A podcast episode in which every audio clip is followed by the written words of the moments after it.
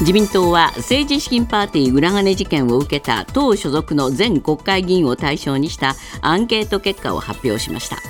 政治資金収支報告書に記載されていなかった総額は2018年からおととしまでの5年間でおよそ5億8000万円で不記載があったのは85人でした。不記載額が最も多かったのは二階元幹事長の3526万円でした。松野前官房長官が去年12月1日から辞職するまでの2週間で使い道が公表されない内閣官房報奨費いわゆる機密費を4660万円使用していたことが分かりました。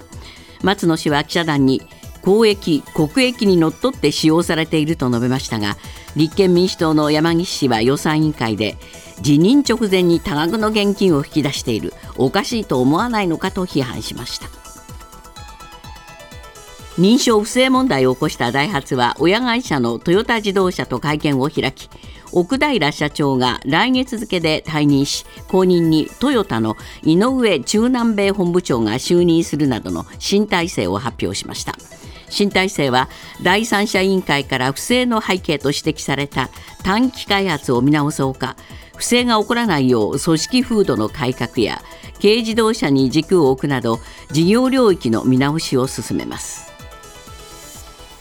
連休明けとなった昨日の東京株式市場はアメリカの株高や円安を受けてほぼ全面高となりました。日経平均株価は一時3万8000円台をつけ先週末に比べて1066円高い3万7963円で取引を終えました。1989年12月につけた史上最高値の3万8915円まで1000円を切り最高値の更新が視野に入ってきました。いわゆる核のゴミの最終処分場選びに向けた第一段階となる文献調査についてニューモ原子力発電環境整備機構は昨日経済産業省の審議会で北海道の寿都町と鴨江内村を第2段階の調査の候補地とする報告書の原案を示しました。北海道知事は現時点では反対の立場で今後は自治体の判断が焦点となります。小泉法務大臣は認知症や知的障害などがある人を支援する青年貢献制度の利用促進に向け法制審議会に制度見直しを諮問することを明らかにしました。青年貢献制度は社会の高齢化でニーズが高まる一方現行では制度を利用すると事実上なくなるまで中止できません。また後見人の交代が難しく使い勝手が良くないという指摘もあります。アメリカの世論調査で11月の大統領選で再選を目指すバイデン大統領が高齢すぎて2期目を務められないという回答が86%に達しました。こうした中バイデン陣営が大統領選に向け動画投稿アプリ TikTok のアカウントを開設しました。若い世代の支持拡大を図る狙いとみられます。今朝のニューヨーク株式市場ダウ平均は524ドル63セント安い3万8272ドル75セント。ナスダックは286.95ポイント下落し1万5655.60ポイントで取引を終えました。一方為替ですがドル円は1ドル150円81銭ユーロ円は1ユーロ161円51銭近辺で推移しています。続いてスポーツです。メジャーリーグドジャースの大谷選手は12日アリゾナ州でのキャンプでフリーバッティングを行い21スイング中10本の柵越えを放ちました。同じくドジャースで前の日にピッチング練習した山本投手はこの日は軽めの調整で終えました。一方パドレスのダルビッシュ投手と松井投手はともにキャッチボールや短いダッシュで体を動かしました。アメリカのプロバスケットボール NBA でトレードでサンズから古巣のグリズリーズへ加入した渡辺裕太選手は12日ペリカンズ戦で移籍後初出場しました。渡辺選手は途中出場で25分ちょうどプレーし今シーズン最多タイの11得点をマークしましたがグリズリーズは敗れ9連敗を喫しました。ニュースズームアップ。自民党は昨日派閥の裏金事件を受けて実施したアンケート結果を公表。現職の国会議員82人におよそ5億6000万円の不記載があったことが分かりました。この自民党の裏金事件をめぐっては政治倫理審査会の開催を求める声が出ています。こうした中昨日の国会では自民党の裏金問題の渦中にいる松野前官房長官の官房機密費の使用に疑惑の目が向けられています。ニュースズームアップ。政治と金の問題もすっきりせずそうした中で出てきた官房機密費問題。今日のコメンテーターは伊藤義明さんです。やっぱりこのニュース取り上げます？もう飽きましたけどね。いやもうねうんざりしますよね、うん、えー、中身ないんですもの。そうなんですよね、えーいやない中身ないんですけど、一応あのな、ない中身をあの ご報告します。かと、まあ、あのアンケート自体はあの、さっき申し上げたように2問だけなんですよね、記載漏れがありましたか、えー、あのあなたはその過去5年間で不記載額はどれぐらいになりますか？って、この2問だけ聞いてるんですけれども。えーあの実際のじゃあどういう手法でやったのかとか何に使ったのかっていうのは全く問われてないんですね。これ初めはそういうのも入れようっていう話があったそうじゃないですか。そうなんですね。どんどんどんどん後退しちゃったんですよね。要するに自分たちでやるに際して、えーまあ、この辺でいいんじゃないかっていうのをどんどんどんどん少なくしたような感じがしますよね。ボロ出ちゃうからまずいよっていう話になってるんですよね。えーですからその、そういうような非常にシンプルな質問で、えー、聞いたところですね、あの現職と元職を合わせると、まあえーと、374人の現職に、えーと、10人の元職で384人なんですけれども、はい、それで、えーと、82人の国会議員が、えー、不正確な記載記載があったと、えー、記載漏れありましたと、はい、いうことを言ってるんですが、えー、その総額がですね、えー、5年間で5億6000万円に上ると、うん、えー、っと二階さんが一番多くて3526万円、うんえー、これあの、リストが出てるんですけど、1000万円以上不記載だったっていう人だけでも20人いるんですよね。えー。これはだから本当にあのものすごいあの議員の人たちが全く記載もせずにそのお金をあの使っていたかどうしてたか試したか分かりませんけども、えー、やってたということですよね。これ5億6千万って言いますけど本当にそういう金額で済んでんですか？ってまず思いますよね。ま、そうですね、えー、この額自体がそうなんですかっていうのとえー、82人って言ってるけど、本当にその人たちだけなんですかっていう疑問はどうしてもついてまいりますよね。3000万円台、1人なんですか、えー、もうなんか全部そう思いますよね。こういう調べ方であのアンケートを出されると、やっぱり疑問がものすごく次々浮かんでくるので、あの全くこのアンケートを何のためにあのどこに向けてやったのかという気がしてきますよ、ね、なんかみんな内輪に見積もって出してきたんじゃないのと思っちゃいますものね。うん。えー、だからまああの森山総会長、昨日記者会見して、これに対してコメントしてるんですけれども、えー、これも要するにご自身はそのリストに入ってないので、はい、非常に他人事のようなコメントなんですよね、えー、正しく記載されていれば何にも問題ない案件だったと、えー、正しい報告がされたものでなければ国民の信頼を得ることはできない、当たり前ですよね、えー、大きな反省点だ、うん、どなたが反省するのかなっていう感じがしますよね。そうですね、えーまあ、こういうその中で、えー、とにかく政治倫理審査会を開こうじゃないかって話も出てきましたね。うん、ねこれはあの当然の流れだと思いますよね、えー、公明党から出てきてるんですよ。いや公明党の山口さんは結構あの厳しくてですね、えー、あのより積極的に検討してほしいと。要するに政倫審を開催して、そこにあのそれなりの幹部が出てきて説明しないと、うん、あのこれは収まらないんじゃないかと、だから説明責任を尽くす努力をしろと。いうことをはっきり言ってるので、まあ最低限の責任ですよね。うん、だと思いますよね。えー、ですからあの今日の朝日朝日新聞の報道によると、あの岸田総理は政倫審の実施に応じる意向を固めたというふうになってるんですが、うん、これ、ただあの、議員で決議して、この人を呼ぼうということになっても、あの出るかどうかはその人の判断になるんですよね。えー、ですからあの実際あの、呼んでも出てこない可能性っていうのは結構あると思います、ね、そうですね。まあ、そうした中で松野さん、えー官房機密費の使用問題が出てきました。これはいかにもなんか不自然な使い方なんいですよね。やそうなんですよね、えーあの彼は、えっと、12月の14日に今回の問題で、えー辞任に追い込まれるんですけれども、はいその12月1日から14日までの2週間の官房機密費4660万円がを使っていたと。こういう話があの後任の林官房長官から出てきたんですね。はいで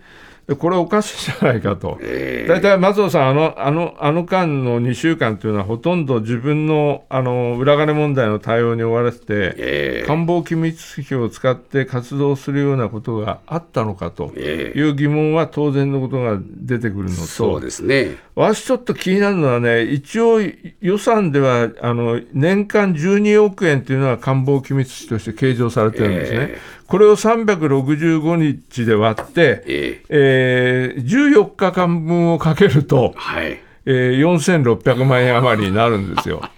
だからなんか1日の額がもう決まってて、それをあの計上して勝手に引き出したとうん、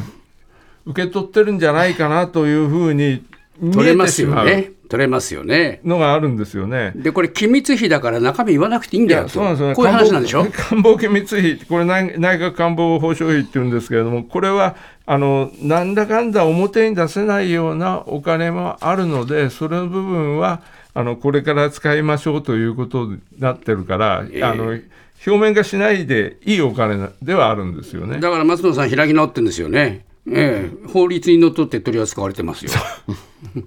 これじゃね、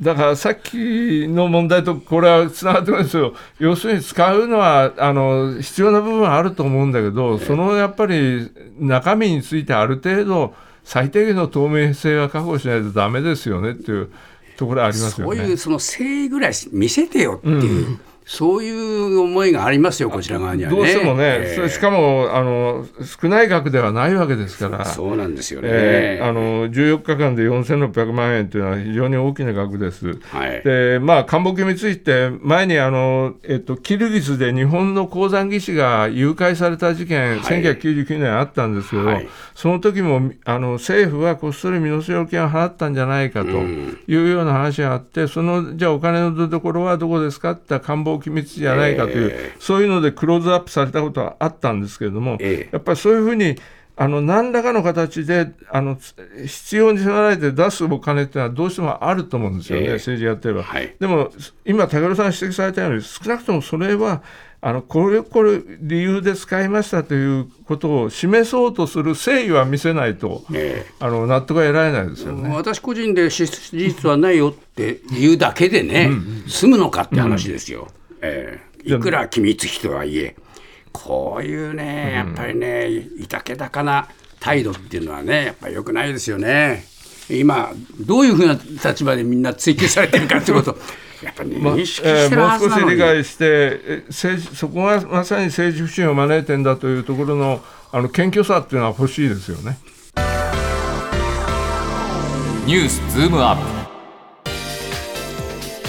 小泉法務大臣は昨日認知症などで判断能力が不十分な人の財産管理などをする青年貢献制度の見直しを法制審議会に諮問すると明らかにしました。また遺言制度のデジタル化の在り方も併せて諮問するとしていて2つの制度の使い勝手をどれだけ改善できるかが議論の焦点となりそうです。ニュースズームアップ。社会の高齢化が進む中で始まる青年貢献制度と遺言制度の見直し議論。伊藤さん、まあ、これは高齢者にとっては結構ですね。切実なテーマなんですね。そうですね、ええ。あのーこれ、青年貢献制度っていうのは、もともと2000年にその介護保険制度が始まった時に一緒に作られた制度なんですけれども、えやっぱりあの認知症になったり、精神障害なんかで判断じご、ご自分で判断できない高齢者が増えてきて、えそうすると悪徳商法なんかに引っかかっちゃうと。はい。いうようなこともあの社会問題化してきたので、ええ。で家庭裁判所が選任した弁護士さんなんかがそのいわゆる青年貢献人というのになって、ええー財産の管理とか福祉サービスの契約なんかあのその本人に代わってやってくれるという制度なんですね。はい。だまああの趣旨としては非常にいい制度なんですが、えー実は使い勝手悪いんでいや、すよね。ものすごく悪いんですよね、ええこれ、あのー一回その契約をする、はい。ある弁護士さんにあの青年貢献制度を使って貢献になっていただくと、途中で辞めることはできない、だから、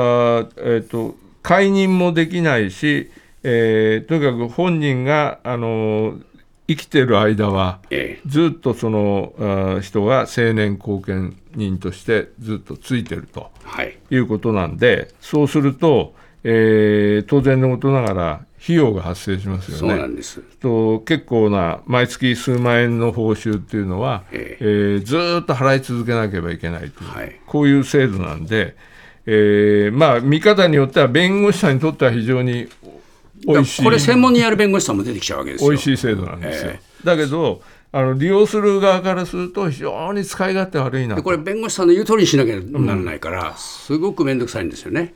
で、えー家族をなんかこの後見人にしたいと思ってもハードルがものすごく高いんですよ。なるほど。ええであの要するになぜ家族がダメだっていうと家族間の揉め事が起こるからっていうんですけども逆に弁護士さんと揉め事起こっちゃうわけですよ。こ今回のはそういうケースが出てきたので、なんとかしましょうということなんですよね。これはね早く見直さなきゃダメですね。うんそれと、あのええもう一つその、本人が少し例えば小さな買い物したいとか、えあのちょっと旅行に行きたいという、そういうことまで全部管理されるという、このあの使い勝手の悪さというのももう一つ問題なので、えそうなんですねこ。こら辺についてあの、やっぱり見直そうじゃないかと、ええ。で実際に利用者が少ないんですよね。そうでしょうね、ええ。これはね、もうし利用しようと思って考えてもね、あ嫌だ、いや、もうもうこのめんどくさいと思っちゃうわけですよ、みんな。これはいけませんよね。それから遺言制度、ええ。これについても見直しなんですか？そうなんですね、これ、今の遺言制度はですね、あの遺言のすべての文章、ええ。日付、それから名前、ええこれを本人が手書きしなきゃいけない、うん。で、あのハンコを押さなければいけない。えっていうんですが、今、手紙でも手書きで来る手紙ってほとんどない時代ですよね、ええ。大体パソコンで作ってるわけなんですから。はいだからここもだからパソコンでなんかのデジタル機器を使って遺言を作成するのも認めた方がいいんじゃないかとええいうので、当然ですよね。ええ。これもあの、えー、と見直ししようということになってるんですけど、ええ。これも早くやったやらないといけませんね。いやそうですね、ええ。あのどんどんこの制度遺言制度を使おうという人はいいらっしゃるわけですから、はいあの日々そういう制度のあの需要は出てきてるわけだからそれは早くやってほしいですよね。世界4位の人口を抱えるインドネシアで14日大統領選挙が実施されます。インドネシアの存在感を高めた現職のジョコ大統領の路線をどう引き継ぐかなど新興国の新しいリーダーの誕生に注目が集まっています。ニュースズームアップ。注目のインドネシアの大統領選日本への影響は？えー、14日ですかね。今日ですね今日です。ええあ今日か。今日ですね。えまあ、ジョコさんって今の大統領っていうのは、これまであのインドネシアっていうのは、例えばスハルト大統領とか、えあのずっと割とエリート、あるいは軍人さん多かったんですけれども、はい。ジョコさんは初めての庶民出身の大統領ということで、ええ。ーもう70%近い支持率をずっと維持した、非常に人気のある大統領なんですね。えで2期10年やったんですが、えっと、3期目は認められてないので、はい。彼はあのこ今回で、えー退任するとええいうので、その後任選びの大統領選挙が今日行われる、はい。こういうことなんですねポイント。どこにありますか？これね、あのーえっと、一番今、リードしてるのは、3人出てるんですけど、ええ一番リードしてるのは今、今の政権で国防大臣ををやってるプアボプラボワっていう人がいるんですけど、ええこの人が、えっとまあ、世論調査だとは半分以上のあの支持を受けてるので、ええこの人がなる当選するう可能性は高いんですけども、ええここれがあのどの程度まで票が伸びるか、はい。要するにあの50%以上取れないと、上位2人の決選投票をやらなければいけないので、え今回、今日の選挙で50%このプラボワ氏が取れるかどうかですね。この人、結構だけど問題あるんでしょ？いや、あのもともとはですね、あの1900年代にあの、えー、30年間にわたって独裁体制を敷いたスハルトさんって言いましたよね、えー開発独裁っていうんで、非常に強権的な、あのせあの体制を取ったんです、そのあの国、えー大統領の、スハルト元大統領のお嬢さんのあの離婚されてるんですけど、夫だった人で、元夫なんですよね。元夫。であの実際、国軍の幹部もやってたので、その当時、あの民主活動家へのあの 人権侵害なんかでも、非常にあの糾弾されたような人なんですね。はい。なんですけど、その後今のあのジョコ体制で、えー国防大臣をつか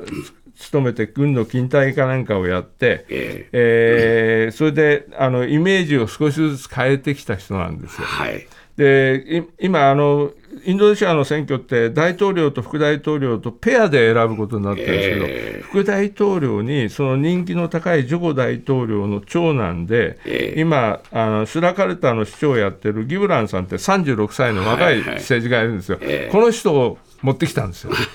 それでえーしかもその、えー、とススハルト時代の記憶ってのは、スハルトさんは90 1998年までしかやってないので、今の若い世代っていうのは知らないんだ。知らないんですよ。あ。この黒黒の時代を、だからあのいいじゃないかと、なかなかあの若いギブランさんも副大統領にするし、え。えというので、わーっと特に若者層のあの支持がこの彼に集まってるんですよね、ええだからこれがどの程度票として出てくるかというのは、今日の見どころだと思いますね。彼が本当にどういう人に今なってるかというところが問われるんですよね。ですね。ええで、まあ、一応あの、えっと、今のジョコ路線を継承するんだということを言ってるので、日本との関係もあの彼がななってもほとんど変わらなくてよくなると思いますし、えっとあの中国、アメリカ両方睨んで、あのいわゆるグローバルサウスの一角としてのあの位置というのをずっと固めていくという路線は動かないと思いますけどもね。これ過半数取れますかね？うん、微妙なところですね、うん。ねあの世論調査でも51.8%これ微妙ですよね。これ、微妙なんですよね、ええ。だから1回で決まるかどうかは、ちょっと様子見ないとわからないですね。そうですね、えー割とみんなあのか過去の人たちの縁故者が 全部。全名前連ねてくるからどうそれでいいのっていう話もありますしね、えーどうなりましょうか。ボンジュール三輪明宏です。